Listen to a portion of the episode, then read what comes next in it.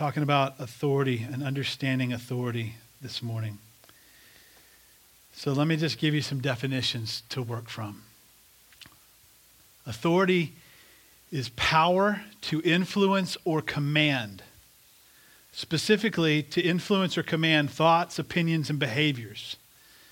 Authority can be vested in a person or persons who then operate, they go about doing what they're called to do in that authority. Think of a, a, police officer who, in and of himself, has no authority, but having gone through the proper training, having graduated from the academy, having been deputized, now wields the authority of law enforcement. Okay? part of living in society means there are rules that we follow, and the presence of these rules in turn means that there are authority figures who see to it that the rules are followed Otherwise, a corrective action is in order. Now, this is going to be hard for us. If, if you're a younger person coming up in Western civilization at this moment in time, that's not the case. You can do 100 miles an hour on the freeway and the police won't chase you. It's crazy. We're becoming a lawless society. But this is what authority is supposed to be according to the Bible. And, and so living in society means there are rules we follow, um, and, and those and authorities are there to enforce those rules which keep us alive and keep us from hurting each other and, and all sorts of things that are good for us. In fact, Paul addresses this at one point in Romans uh, 13, and I'll just read you the first uh, four verses of that chapter. I won't read too much, but Paul says, You know, let every person be subject to the governing authorities. For there is no authority that except that from God and those, those authorities that exist have been instituted by God. Therefore, whatever, or excuse me, whoever resists the authorities resists what God has appointed, and those who resist will incur judgment. For, for rulers are not a terror to good conduct. Well, they're not supposed to be. they can be. They're, they're, they're not supposed to be a terror to good conduct, but to bad conduct. And, so Paul asks the question rhetorically, he says, Would you have no fear of the one who's in authority? Then do what's good and you receive his approval, for he's God's servant for your good. But if you do wrong, then be afraid because he does not bear the sword in vain. He is the servant of God, an avenger who carries out God's wrath on the wrongdoer. Now, if you were with us all the way back, I mean, probably a year and a half, two years ago, when we were in the book of Daniel, then you know that we parsed out Romans 13. We saw that that is not a blanket edict to only ever always obey governing officials.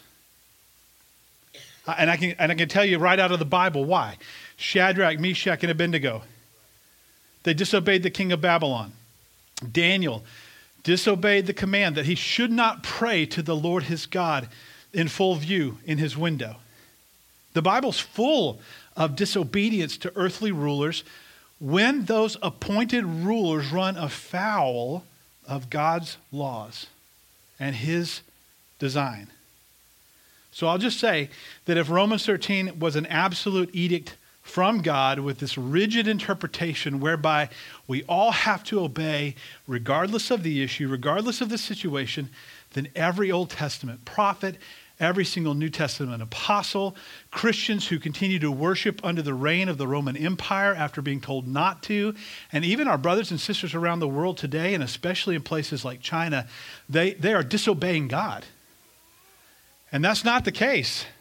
So our understanding of Romans 13 has to, has to align with God's heart in, in this reality. So we, we take passages like this in context to better understand the delegated authority God's given to humanity.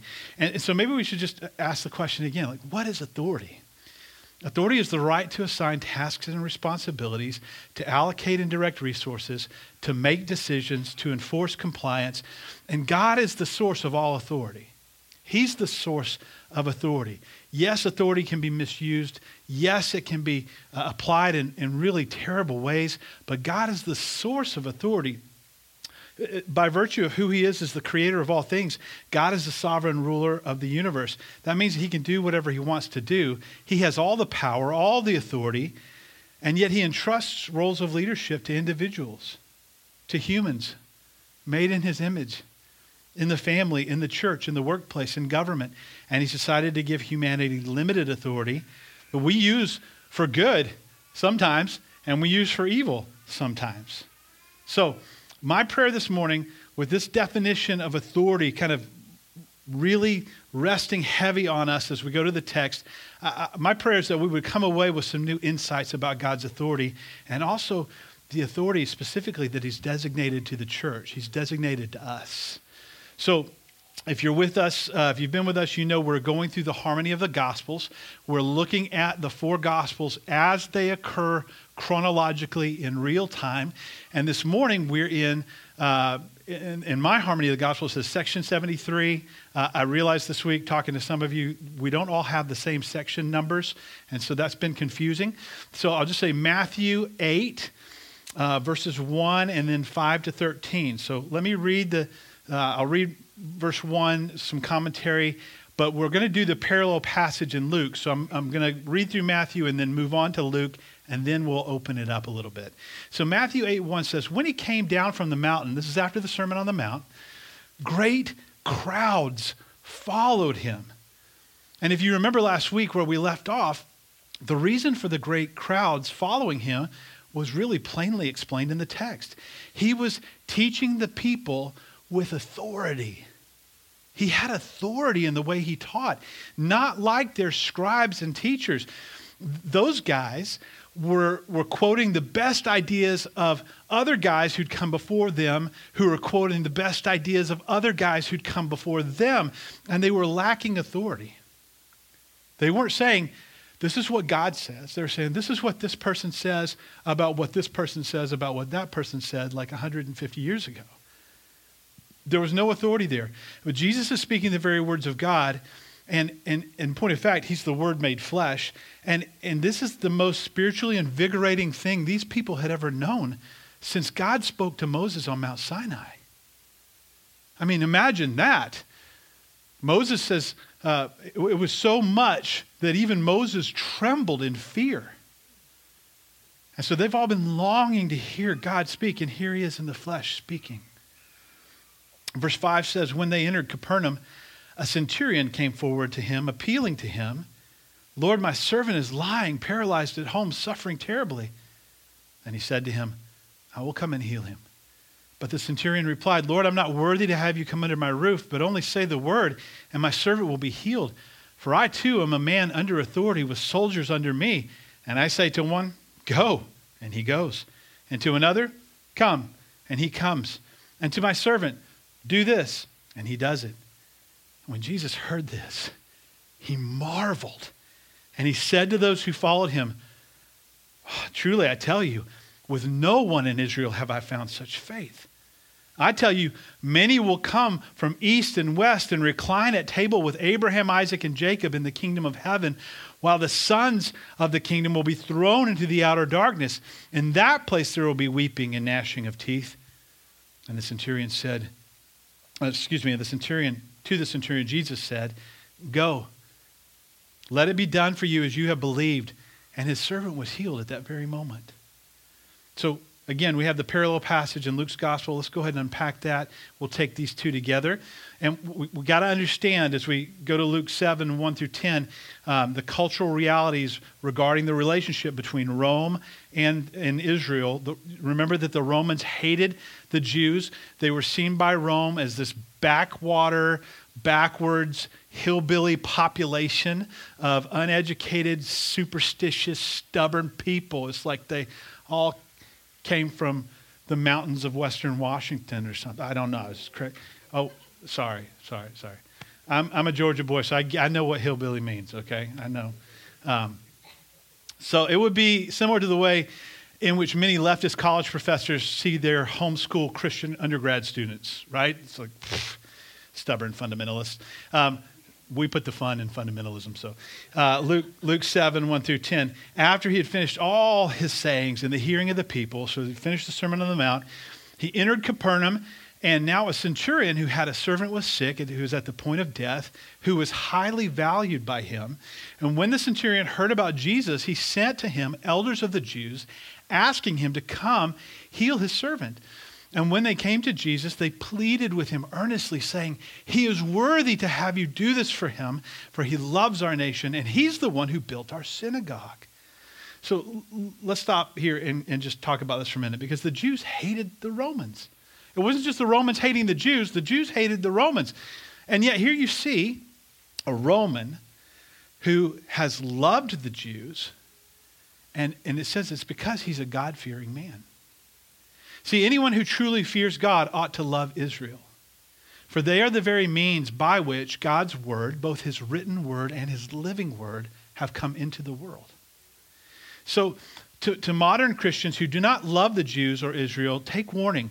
God has not stopped loving them. Not that Israel is perfect. God's not done with them yet, not by any stretch of the imagination. Okay, he's not finished with Israel. But this Gentile centurion loved the Jews enough to build them a synagogue in Capernaum. And the Jewish leaders respected him. And they admired him enough to, to go to Jesus, whom they hated, to ask a favor. And that speaks really to the high regard they have for this Gentile centurion. But before we go on further, any further, let's unpack what a centurion was, because centurions were Roman military commanders of units of 100 men. Right? Century is 100 years. There are 100 cents in a dollar. Right? Centurion, you've got that, that first part is 100. So they're captains of groups of 100 soldiers. And um, you didn't get that position in the Roman legions uh, by popular election or by brown nosing your commanding officer. You got there by proving yourself in battle. So this guy is, he's tough. And yet, that this servant is valued by him tells us something about his character as a person. It tells us he's different from your average Roman centurion stationed abroad in the empire, away from home and family. He's, he's invested personally in building uh, a religious, uh, you know, a synagogue for the Jews in that town. And here the Jewish leaders come to Jesus. Their strategy now is going to be to play upon the centurion's worthiness. We're going, we're to build him up as somebody who's worthy to have Jesus do this thing for him. Was he worthy or not worthy? Hold on to that question, okay? But note the contrast the Jewish leaders argue that this man is worthy to have this done for him. So, this is an obligatory tone that they're trying to leverage on Jesus. And I think that's typical of anybody who works out of a, of a, of a works based faith, right? When you, when you believe it's up to you to do enough to please God, this is kind of the way you approach life this works based faith. It always becomes about your performance. You've got to show your worth because it's not intrinsic to who you are. You've got to demonstrate that you're worthy. And, and so here's a little warning for you. You know that your walk with Jesus is hurting when you find yourself feeling like God is obligated to you because of what you've done or what you haven't done. Well, he owes me because I haven't sinned today. It's like, no, you just did. Did you breathe today? Okay, you sinned. Okay. We've got, to, we've got to take this into ourselves. It's an indication that we're drifting away from His Word and, and from Him. We don't obligate God to anything. We, we can't obligate God. But nevertheless, this is precisely the approach of the Jewish elders. He's worthy to have you do this, Jesus. He deserves it. That subtle entitlement mentality that creeps in on all of us is it's especially nasty, by the way, when you're in ministry. Oh, I, hate it. And, I, and I've had it happen to me so many times. This man had spent this large sum of his own money putting it where his mouth was and claiming that he loved Israel and he loved the Jewish people. So let's keep going with verse 6. Jesus went with them. When he was not far from the house, the centurion sent friends, saying to him, Lord, do not trouble yourself, for I'm not worthy to have you to come under my roof. Therefore, I did not presume to come to you. But just say the word, and, my, and my, let my servant be healed. For I too am a man set under authority, with soldiers under me. And I say to one, Go, and he goes. And another, Come, and he comes. And to my servant, Do this, and he does it. And when Jesus heard these things, he marveled at him. And turning to the crowd that followed him, he said, I tell you, not even in Israel have I found such faith. And then, and when those who have been sent returned to the house, they found the servant well. So contrast this attitude of this Gentile, he's a professional soldier, with the, the attitude of the Jewish elders this guy, the centurion, saying, I don't deserve. I'm, I'm not worthy. And here are, the, here are the elders saying, He deserves this, Jesus. He's worthy, Jesus. You got to do this thing. You see the contrast here. He says, I, I didn't even presume to come to you. You're the God of heaven, and who am I? I'm nobody. I'm nobody. I'm nothing. Coming to you to ask something of you is, is, is beyond, if I'm asking anything beyond just even the air I'm already breathing, is, is going to be presumption. Just, just say the word, Lord, and it will be done. In, other words, this Roman centurion is saying, I get it. I understand authority. And I understand who this person is. He's the God of heaven and earth. Now, a faithful servant under authority doesn't have to be watched continually because they understand the concept of answering to someone higher than themselves, so they do their task faithfully. When someone really has authority, they don't have to micromanage those under them. So, so uh, here's the application point right now. Just the, the husbands, dads, fathers, look at me. You, you don't have to constantly remind your wife and kids, I'm the head of this house. Okay? If you go around, and I, and I had a season of life where I did this, and God, He spanked me pretty, pretty good. You go around going, I'm the head of this house. If you got to say that all the time, you're not. Okay? You're not. It, it, it's, it's just, you either live in the role of, of husband, father in your home like Jesus, or you wield it, your title like a weapon when you get frustrated and things don't go your way. Choose, choose to be like Jesus, gentlemen. We don't need to wield that with, like a weapon, okay? But the picture being portrayed here is one of God's grace being poured out versus an approach that attempts to earn it, even by extreme devotion. And the problem is that Scripture tells us no one has any merit to boast. We can't obligate God. We can't do enough good stuff to make God, you know, obliged to us. In fact, Ephesians 2, Paul writes this uh, verses 1 to 10, he says, You were dead in your trespasses and sins, in which you once walked, following the course of this world. You were following the prince of the power of the air, which is another title for, for Lucifer or Satan. You were, you were following the spirit that's now at work in all the sons of disobedience, among whom we all once lived in the passions of our flesh. We were all carrying out the desires of our bodies and our minds and we were by nature children of wrath, just like the rest of mankind. But God. So I think, I think those might be the two best words in the whole Bible. But God, being rich in mercy, not because we obliged him with our goodness, being rich in mercy because of the great love with which he loved us, even when we were dead in our trespasses He's made us alive together with Christ. By grace you have been saved. And he's raised us up with him and seated us with him in the heavenly places in Christ Jesus, so that, here we go, in the coming ages, he might show the immeasurable riches of his grace in kindness towards us in Christ Jesus. And so he says it again. Paul says he can't stop talking about grace. He says, For by grace you've been saved through faith and that's not your own doing. You didn't, you didn't make that happen. That's not your own doing.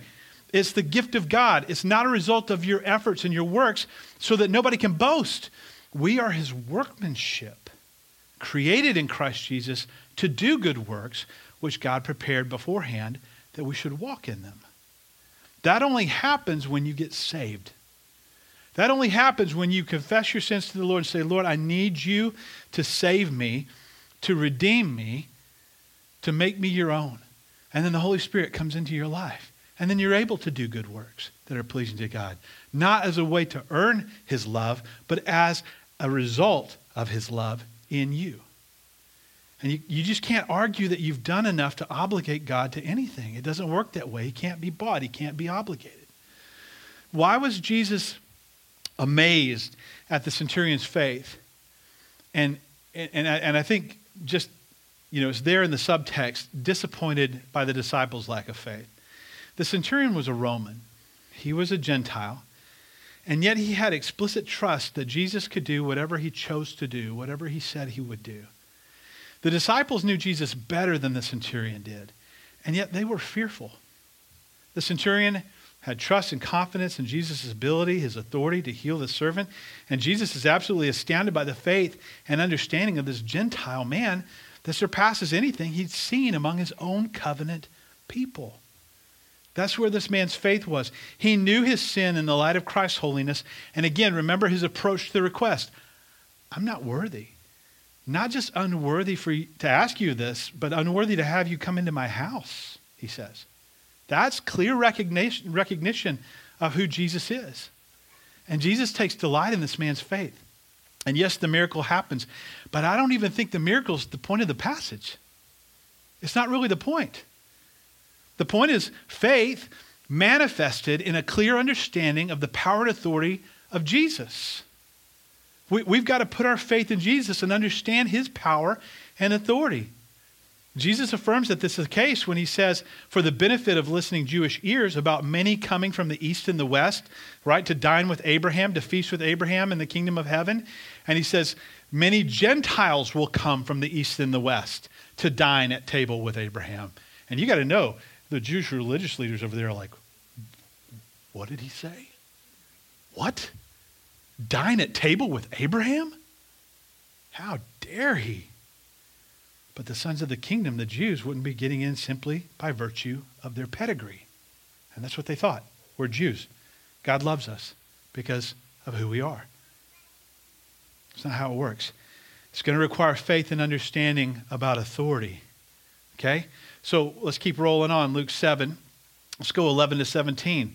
So soon afterward, he, he went to a town called Nain and his disciples had a great crowd that went with him. And, and he came near to the gate of the town, and behold, there was a man who had died who was being carried out, the only son of his mother, and she was a widow. And a considerable crowd from the town was with her. And then when the Lord saw her, he had compassion on her. The, the word compassion, I love this word in the Greek text. It's splagnizomai splagnitsomai. That's just a fun word. I'm just really feeling splagnitsomai today, man. I don't think I can come into work. Uh, you know, splagnitsomai. It's just this heaviness. It just keeps you from really wanting to engage in anything. It's just this weight on you. So he had, he had compassion on her. And so he says to her in verse, uh, in verse 14, he says, do not weep. And then he came up and he touched the bier, and the bearer stood still, and he said, Young man, I say to you, arise. And the dead man sat up and began to speak. And Jesus gave him to his mother, and fear seized them all. And they glorified God, saying, A great prophet has arisen among us. God has visited his people. And this report about him spread through the whole of Judea and all the surrounding country. So we read here that a dead man was being carried out of the house. He's the only son of this widow woman. And, and so now, with him dead, understand in that culture, she has no male relative to be her covering, to be her protection, to be her provider. Uh, there, there were many people present weeping with her, knowing that she's got a struggle ahead of her just to make ends meet. And she's an older woman, and, she, and she, it's, it's just it's a bad situation for her. In this context, we read that Jesus has compassion on her. He stops the procession. He raises her son back to life just by speaking a command. And here's another demonstration of the authority that Jesus possesses. It's about authority. This man comes back. Amen. Amen. It's about authority. This man, man comes back to life when Jesus speaks. And this crowd is seized with the fear of the Lord. They're even putting Jesus on par with the prophets of old. And some others are rightly saying that God is among them. They don't know how right they are. The fame of Jesus is spreading like wildfire. This, this scene uh, speaks to the relationship between authority and compassion. Do we think of authority as this hammer that we wield? But here's authority and compassion. You know, a person can have one or the other, but ideally, those two should go hand in hand. If one has compassion but doesn't have the authority to act, then the compassion doesn't go any further than mere words. Or if somebody has authority but no compassion, that person will abuse the power that he or she's been given. So a person needs both compassion and authority to make a difference for good. We need both. And so here's what I'd say this morning just three, three summary points um, from this text. Number one is we fear authority unless we have it. I don't like authority unless it's mine. I like my authority. Aren't we like that? Are we wired like that? That's our default, right? I don't like authority unless I have it. In Scripture, the word we translate as authority is often translated in English as power. And we, I like having power. I like telling people what to do. I don't like being told what to do, right? This is our this is kind of the the essence of American culture at this moment in history. Why do we despise authority? Well, to answer that question, we've got to go back to the Garden of Eden. We've got to go back to the first temptation that Satan ever whispered. You know what he whispered? He whispered a question. He called God's goodness into question. He said, Did God really say? Is that what he really said? Are you sure about that?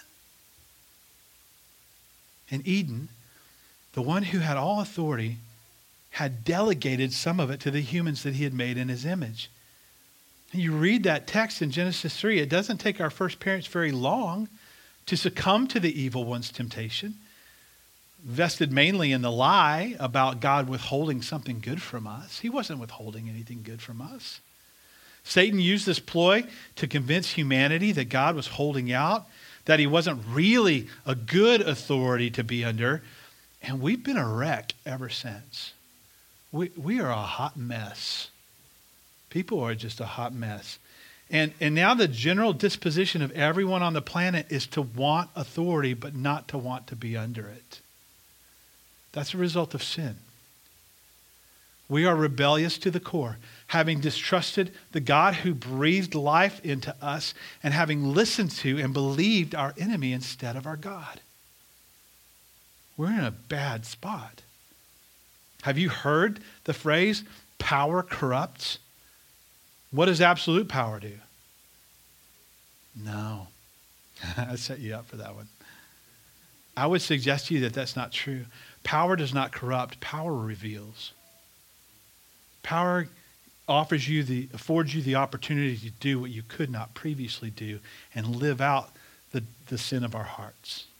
It reveals Power supplies the means to live out what's already within us so that it's seen more clearly, and what's within us is not pretty.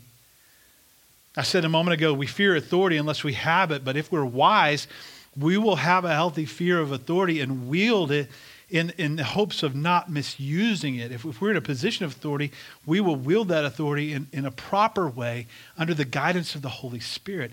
This is why Christ works so diligently in us to change our character as born again Christians. So, so that we, we're our starting point of our Christian lives, you know, we're born again, and as we gain more stature and understanding and maturity, He gives us more authority to do the things He calls us to do. But it's a it's a growth curve, right? And this is why we need that great exchange. Our sin for His righteousness, our innate distrust of authority for his faithfulness as our authority, our desire to rule others in exchange for coming under his rule and authority, knowing that we, we're going to rule the nation. Did you guys know this? Do you even know this? Did you know that the Bible says that in the age to come, we're going to rule the nations? We're going to reign and rule with Jesus? Like, I don't know what, what part of the world, like the, the redone world that he's going to assign me to, but I find that fascinating and exciting and a little bit terrifying.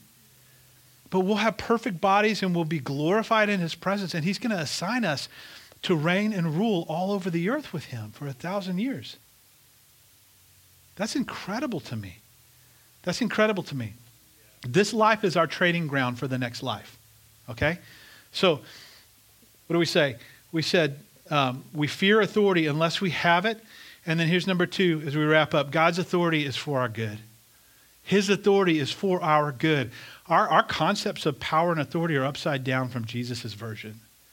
We see these concepts as, advantageous to ourselves, when they work good for us, or they're advantageous for us, we like them, and when they're not, we don't. But God's power and authority is not divorced from his love and grace. It's not divorced from his character. He wields his power and authority for good, not personal gain. Well, what does he have to gain from us? we don't have anything to offer. He's not looking to gain from us. He wields in his power and his authority for good. And, and in that ultimate way, he's not like any other authority you've ever known. He, he is love and he is authority combined in one person perfectly. God's authority is a covering that he provides for us to protect us. You know, the fig leaves that we sewed for ourselves in the garden cannot hide who we really are in our sinfulness.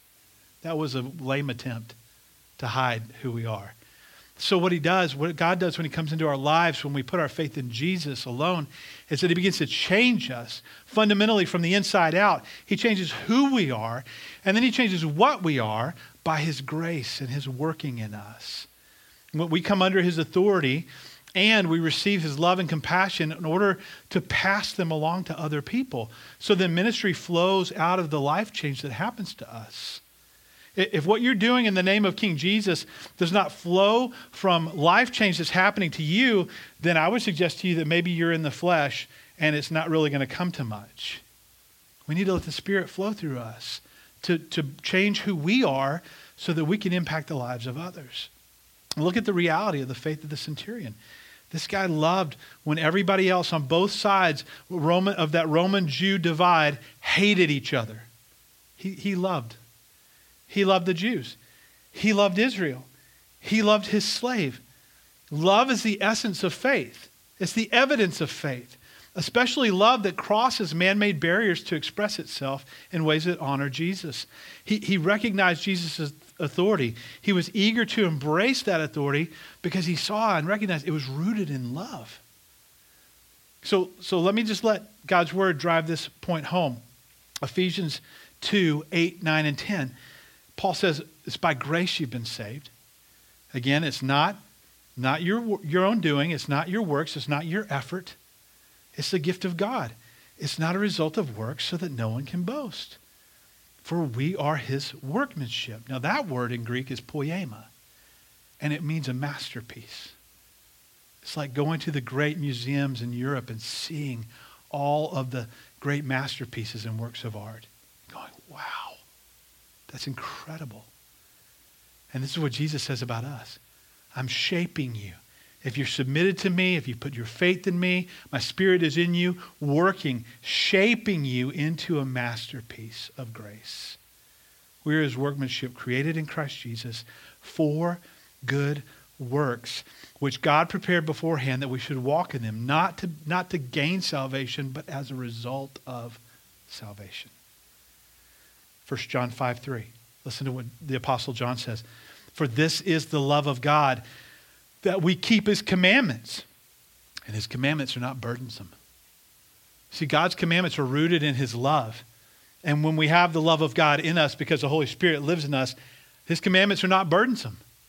They're not heavy things to, to, to try to, oh, I got to carry this thing all day long. I got to love people. I hate people. That's, no, it's like, whoop, oh, I love people. I'm happy to be here. I love you. I love you. It's a love fest, right? This is the love of God that we keep his commandments. Paul, again, to the Philippian church in chapter 2, he says, Therefore, my beloved, the people that I love, I love you guys. As you've always obeyed, so now, not only in my presence, but much more in my absence, work out your own salvation with fear and trembling. Because it's God who's working in you, both to will and to work for his good pleasure. Man, work.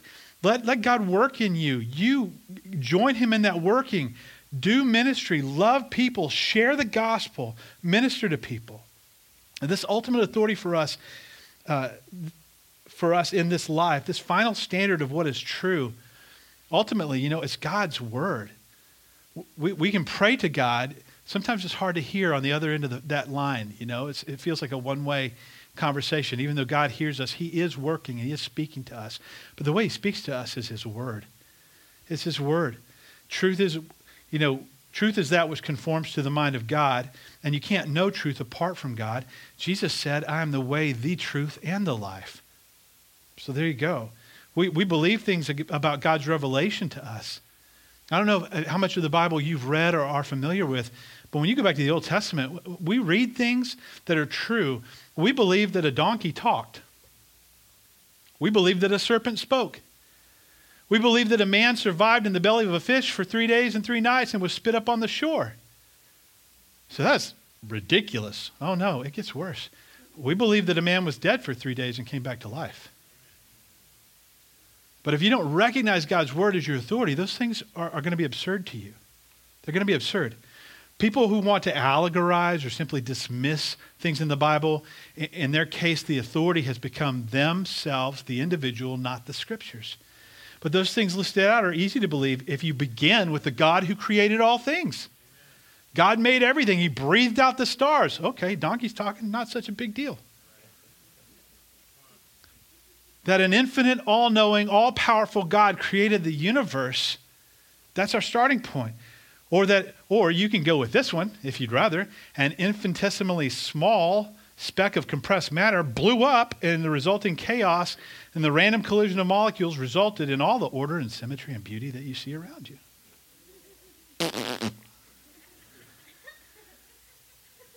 That's so it becomes so clear. It becomes so clear. See, it's, it's all about authority. We talk about power, but, but it's really about authority. And God has all the authority, and He delegates some of it to us. We fear authority unless we have it, and God's authority is for our good. And here's the last thing I would say this morning if you're a born again Christian, if you put your faith in Jesus alone for salvation, He has deputized you. He has deputized you. Never, never, ever forget the Great Commission. Jesus says, Go in his love and compassion and make disciples of all nations. So we're not operating in our authority, we're operating in his authority. We come in the name of Jesus and we bring the gospel to those who don't know it. And you might say, but I just don't know if I can love that way. I mean, what are people going to think if I start telling them about Jesus? And then your very next thought should be, well, I, I don't actually have the power to love in that way in and of myself. And then you'd be exactly right.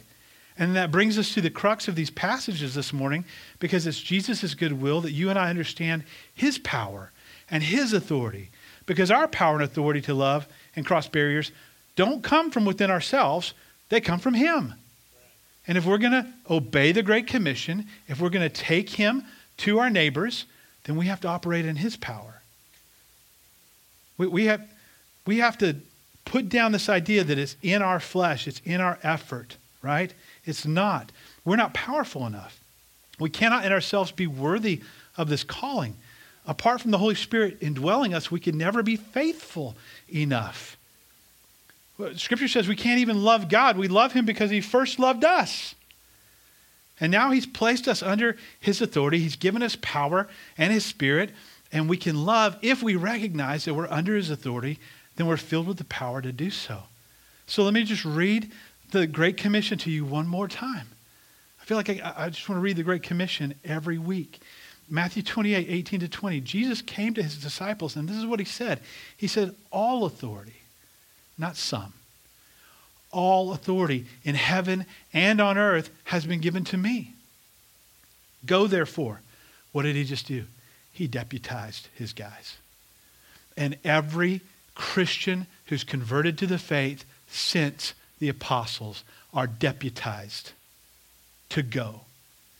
Go, therefore, and make disciples of all nations, baptizing them in the name of the Father, the Son, and the Holy Spirit, teaching them to observe all that I have commanded you.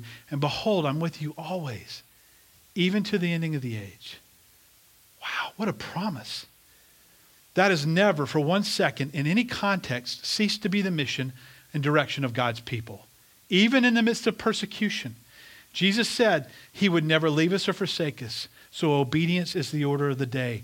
That obedience, well, let's be honest, it might get you, I don't know, uh, fired. Obedience to Jesus could get you fined. In some countries, it could get you beaten or caned, incarcerated, or killed. But the question that you and I have to wrestle with before God in this moment in history is this Is he worth it? Is he worth it? Are we going to obey Jesus? If we're not fulfilling the Great Commission, what are we doing? We're certainly not obeying our King. If we're not fulfilling the Great Commission, we're just, I love what my, my mentor, former mentor, Bob Dukes, used to say all the time when I was a college student in his ministry. He said, if we're not fulfilling the Great Commission, we're just shuffling deck chairs on the Titanic. We can make this thing called the church look really good, all the while ignoring the fact that it's sinking and people are going to hell while we rearrange the furniture. Or we can engage with the Great Commission.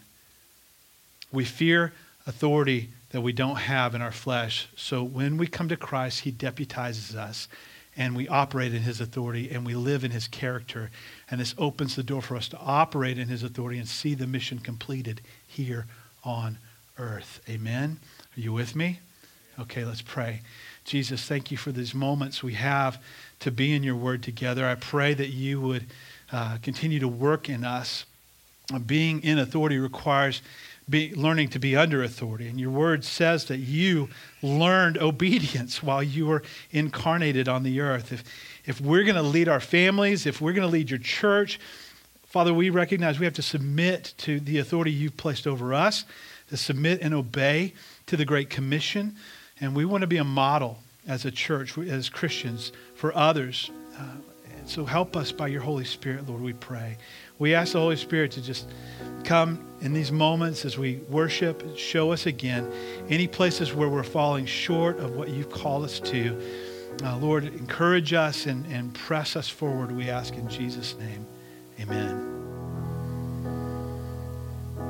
We typically fear authority when we're not the one wielding it, but Jesus gives us an example. He's a king over all creation with more power and authority than we can even imagine, yet he chose the path of a servant, the path of humility. Remember these things as you go back into the world this afternoon and this week. Choose to live like Jesus. All authority in heaven and earth has been delegated to us. Go therefore and make disciples who make disciples and do all things to the glory of God. Make him known to your neighbors and the nations. Emmaus Road Church, you are sent.